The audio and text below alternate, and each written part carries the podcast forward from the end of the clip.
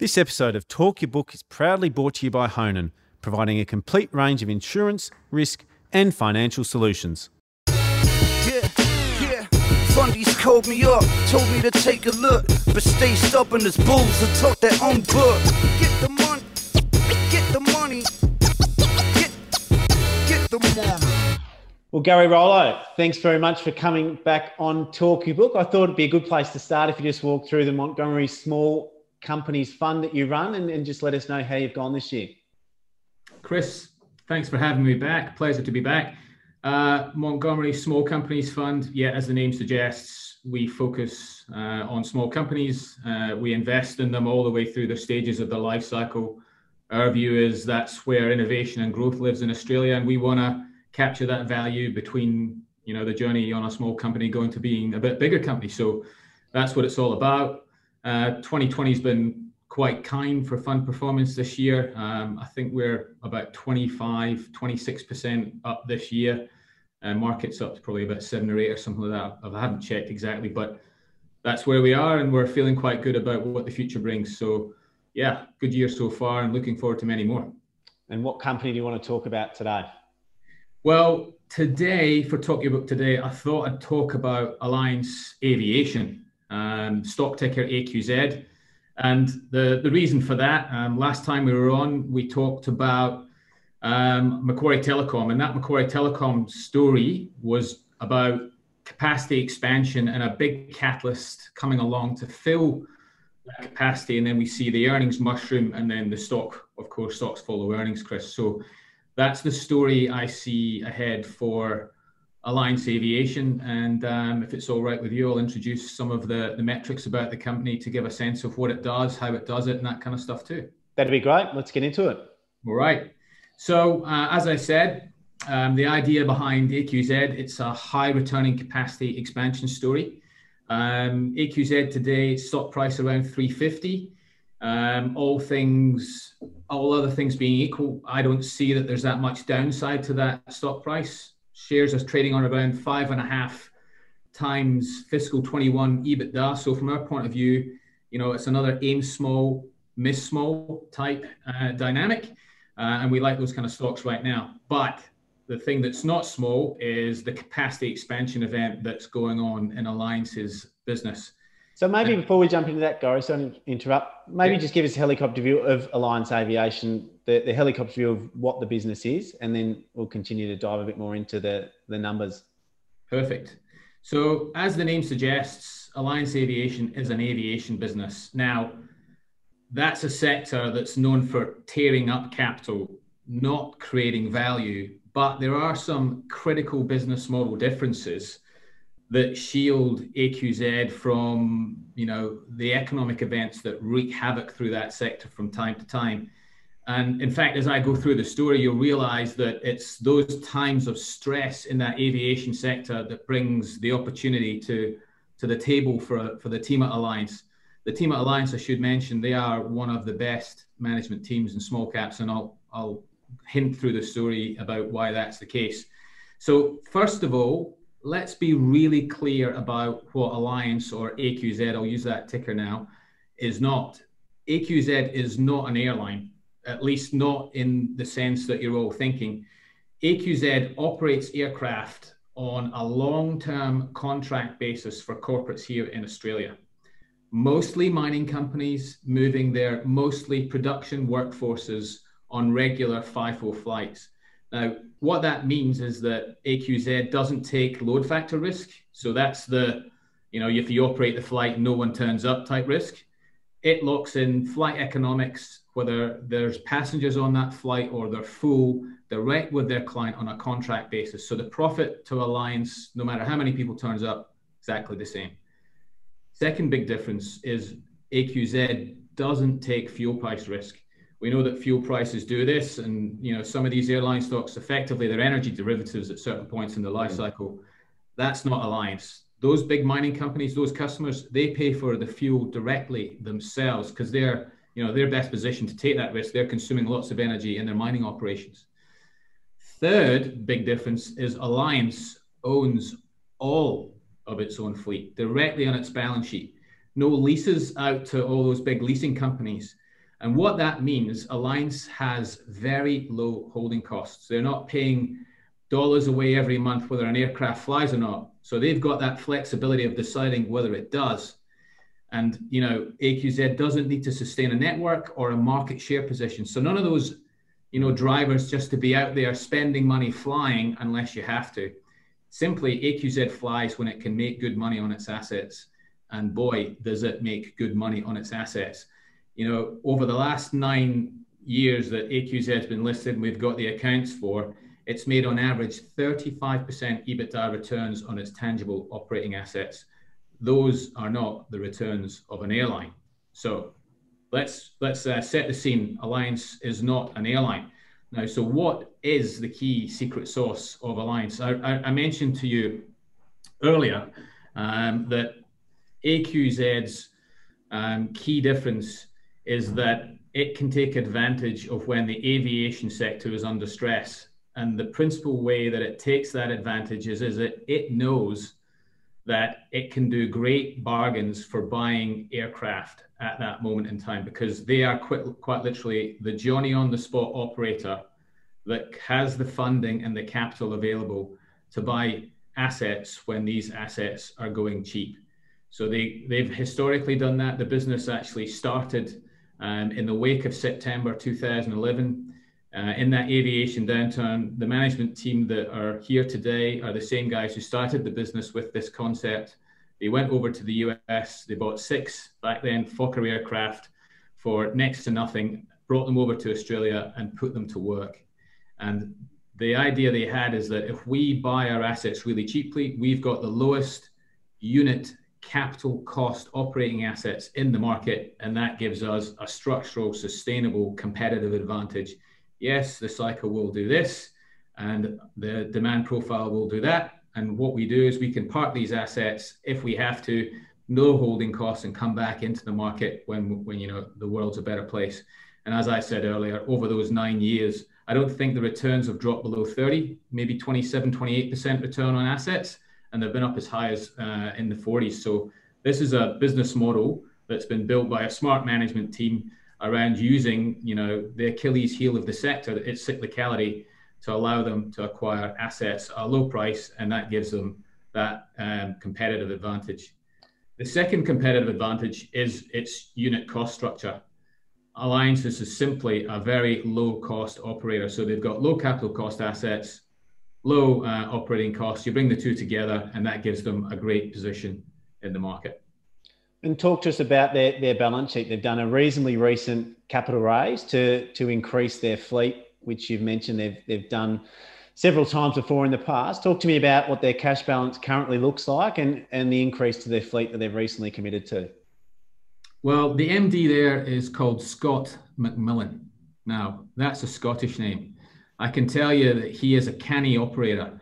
And uh, we all know that at certain points in the cycle, you know these assets are going to be very cheap. And so what scott does is he scours the world looking for effectively aircraft assets and parts that are um, suitable for operating here in his business in australia. And when the time is right when the moment is right he will get together the capital and go off and do those trades that i talked about.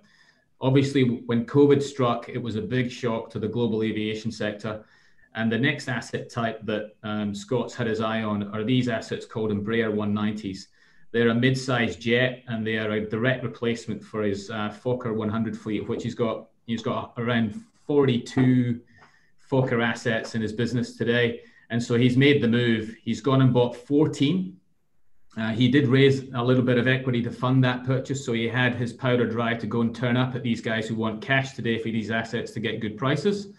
He did that deal, um, and he's got an option over another five, and I'm pretty sure um, when you hear about where I think these assets are going to go and operate and how quickly they're going to go to work and what it does to the earning stream of the business when they do get working, that he will be going to get those other five and possibly uh, a few more after that. So, yes, um, the balance sheet position of, uh, of Alliance today, after they've paid for all of those operating assets, I think they'll have about $40 million of debt, and the business is going to be generating um, north of 100 million of EBITDA in the future. But right now, I think last year it, it, generated something like 80 million bucks of EBITDA. So, you know, already, you know, you're at, you know, half time, half times EBITDA. It, the debt is is more than well and truly uh, covered by the operating cash flows of the business. And one of those rare businesses at the minute where their growth profile potentially a percentage growth rate looks like it could potentially be bigger than their PE ratio. in your sort of numbers, do you think that's something they can achieve? And it's something that's pretty rare out there in the, the current valuation climate. Well, there's a couple of things I like about the Alliance Equity story. Uh, valuation certainly one of them. I think I referenced at the beginning of discuss- the discussion. I thought that there's no valuation risk really in this story. You know, you're paying five and change times EBITDA on a run rate EBITDA that doesn't include these planes going to work, yet the market cap includes all the equity that was raised to fund the purchase of the plane. So um, that, that's that's the kind of scenario we like the look of. And the second thing is is when you when you look at what can happen to earnings when that capacity that they've bought gets put to work, you know, I'll I'll do some simple sums for you over the listed life again using all the data that the company has put out over those nine years that it's been listed and we can gain access to the information. The average EBITDA per operating aircraft in the fleet has been about 2 million bucks per annum. And if they're going to add that 14 that they've bought and that other five that they've got options over, and I'll tell you in a minute why I think all of those assets do go to work. You know, you can do the maths. That's like 19 more aircraft times 2 million. That's 38 million bucks when the company did 80 last year. So that's a 50% uplift in EBITDA coming if those aircraft go to work. And you know, the part of the story that's um, really simple and clear is you don't have to be, you know, a fantastic modeler or a magician to work this out. It's all there in black and white. Um, the nature of the business model is one of contracting rather than running the risks mm. that I mentioned earlier that airlines typically run. So, um, yeah, there's no reason to suggest that the economics for these new aircraft than being a bit more modern than the, than the other ones will be any worse than the existing aircraft. So, you know, if anything, I'm more optimistic about the potential returns from the new assets rather than the old. So, uh, look, I, I think uh, you're absolutely right. Capacity expansion, if it gets filled, you get 50% uplift in the EBITDA in the business, and that's that's really what we're here for. That's why we're talking about this stock. Do you mention the contracted revenue there? Most of it with um, fly in, fly out workers for, for mining companies. Do you think for investors to get comfortable with a, a business like Alliance, they need to have a top down view of the mining industry and what's going to happen there in the next two to three years? Look, um, absolutely. I think it's fair with, with all of the stocks that we get invested in, we have to look at what externalities we'll be taking on. And there's no doubt that, you know, when you're getting into um, investments that are exposed to the mining sector, you are taking on some externalities. There's two or three things to consider here. First of all, is uh, our, our uh, is Alliance doing business in areas of of that mining complex that are at risk? You, you know, mining's a, a, a more cyclical business than most, so you need to understand that. But AQZ's primarily shifting production workforces and some of the um, assets that they're working for are some of the best um, assets on the planet in their uh, commodity class. For instance, BHP's their biggest customer. Um, that's uh, you know, as we all know, the lowest cost iron ore producer um, or thereabouts on the planet, and they've got uh, planes going off to several goldfield players. They've got um, some base metals players. It's pretty diversified across the book, but the reality is is that you are taking on some of these risks, and some of the um, strength in the business model um, that I highlighted earlier. You know, the the idea that they've got a contract book. You know, you can throw contracts out the window when the when times get tough in, in the mining sector, and times have been tough in the mining sector in the past but look at the quality of the balance sheet position, the quality of the assets, the flexibility they've got to move assets and, and park them. You're, you're not going to be faced with having to write a check um, for this business because it's got itself into trouble because some of its mining clients um, have decided they don't want to produce the ores. It's uh, you know you'd have to get yourself into some sort of extreme um, commodity down cycle before that type of scenario endured. And they dropped their re- uh, dividend recently to to put that capital to work buying the uh, increasing the fleet size. When yeah. do you forecast that will be back? Well, in the um, the Montgomery model, we think that it comes back at the next dividend payment uh, event because you know to put the the recent history into some context, when COVID arrived, just like all businesses, Alliance had to look at its operations and say, "Wow, what does this mean for our mining production clients?" And so they had to prepare for the worst. And at the same time, their opportunity hat was on going, oh, wow, yippee, would this just be a fantastic time to buy assets? So they had both of those pieces of logic, you know, being discussed around the board table. Um, so what they did is they said, look, let's let's err on the side of caution um, on the dividend. So we'll we'll park the dividend for now. Let's raise the money to buy the planes, and then it turned out they could get a hold of the assets and the operating business didn't actually have the, the shock that they thought, because as we know, with the benefit of hindsight, mining operations in WA continued almost without a blink. Mm. And so and so it did so on the um, on the east coast here too. And they've got uh, clients all over Australia. So the actual operating business didn't see a decline in activity. It saw a rapid acceleration in activity as some of the alternative forms of traffic uh, transport fell away. So they actually had their best ever half operating in the um, second half of of uh, fiscal 20, which would be that half when COVID first struck. And those conditions have obviously continued into the half that we're in today.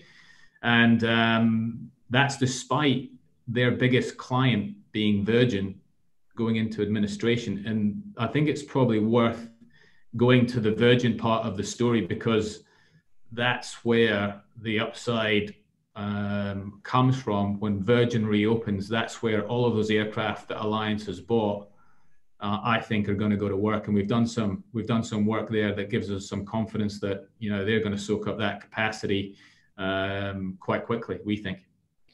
And so maybe talk us through that in a little bit more more depth. There was a recent announcement by the ACCC in the last week or so, just walking through allowing Virgin and Alliance to work together. Maybe just give us a little bit more depth on, on what that announcement means and, and what Virgin coming back online could mean for Alliance. Yep. So the scene around Virgin, I think, gets set from reflecting the fact that Alliance operated probably about um, seven or eight routes in the Virgin regional network for uh, Virgin. So you'd book your ticket on Virgin, and you'd turn up, and at the gate would be an Alliance jet, and Virgin would pay a fee to Alliance not based on you know the number of passengers that showed up, but a, a fee on a normal contract nature. So about 25% of the hours flown by Alliance aircraft were basically flown for Virgin. So something like you know 10,000 hours a year. It was a meaningful part of um, Alliance's business and uh, that gives you a sense of the strength of the other part of the business that's come along to take up that slack. But um, so Virgin has this problem that it's never going to be able to charge the ticket fees that Qantas can charge at the, at the high end, and it's also got a cost structure issue at the low end. So it's getting squeezed in the middle. And what Alliance does that Virgin can't do is that it can operate on a very low cost basis, providing a high quality asset on a you know pretty consistent high availability basis and that's exactly what virgin needs in its regional network. Now virgin used to operate that regional network with a fleet of atrs and there were six atrs that were operating on the east coast of um, of australia and they flew last year around 17 to 18,000 hours. So if you add up the 10,000 that Alliance were flying for them and the 17 that they were doing themselves, that's a regional network here on the east coast of Australia that was running around 27,000 hours. If you do the maths, that's roughly going to be where those 14 aircraft that Alliance have bought are going to get put to work. And Virgin 2.0 or 2. whatever we're talking about, they need that regional network to collect um, a whole heap of customers that would be flying intra-cap city or internationally. And if they're not present, then those customers are going to get carried on an alternative carrier and cause real market share problems uh, and scale problems for the core Virgin business. So that's the angle that we can see that you know Virgin was already quite dependent on Alliance way back um, pre the the COVID event. So much so, you know, when a block of Alliance shares became available about two years ago, Qantas took a twenty percent stake mm. in Alliance. You know, it, that's unusual, right? Um, so our view is is that there's a huge opportunity for Alliance to support the new Virgin out in the market. There's a real need. Alliance delivers something that Alliance that, that Virgin needs in its regional network, and that when that happens, you'll see that 50% capacity uplift event that Alliance has already funded get filled and get filled pretty quickly, and with it becomes you know a big chunk in earnings, and it makes that five and a half times EBITDA, you know, drop dramatically and the business um, sits on a fantastic valuation. And from uh, coming back to your early question about dividends, Chris, um, that that capital's already been spent on those aircraft. Um, I, have no doubt that they've got more plans to grow Alliance, but historically they've paid a good dividend, and we'd expect them to do so again. And I think the stock's probably yielding, you know, in the future something like seven, eight percent dividend yield at, at current prices. So that's how I see it. You you will get paid a decent dividend, fully franked as well. Well, it's a uh, it's a brilliant story you've sold. You're in very good form today, Gary. So, uh, mate, really appreciate you coming back on and and walking through the Alliance story, and uh, love catching up again. Fantastic. Thoroughly enjoyed it, and hopefully this one will work a bit like MAQ worked, and we'll have another uh, another winner on our hands. Not this. Thanks, mate. Speak soon. Have a good one.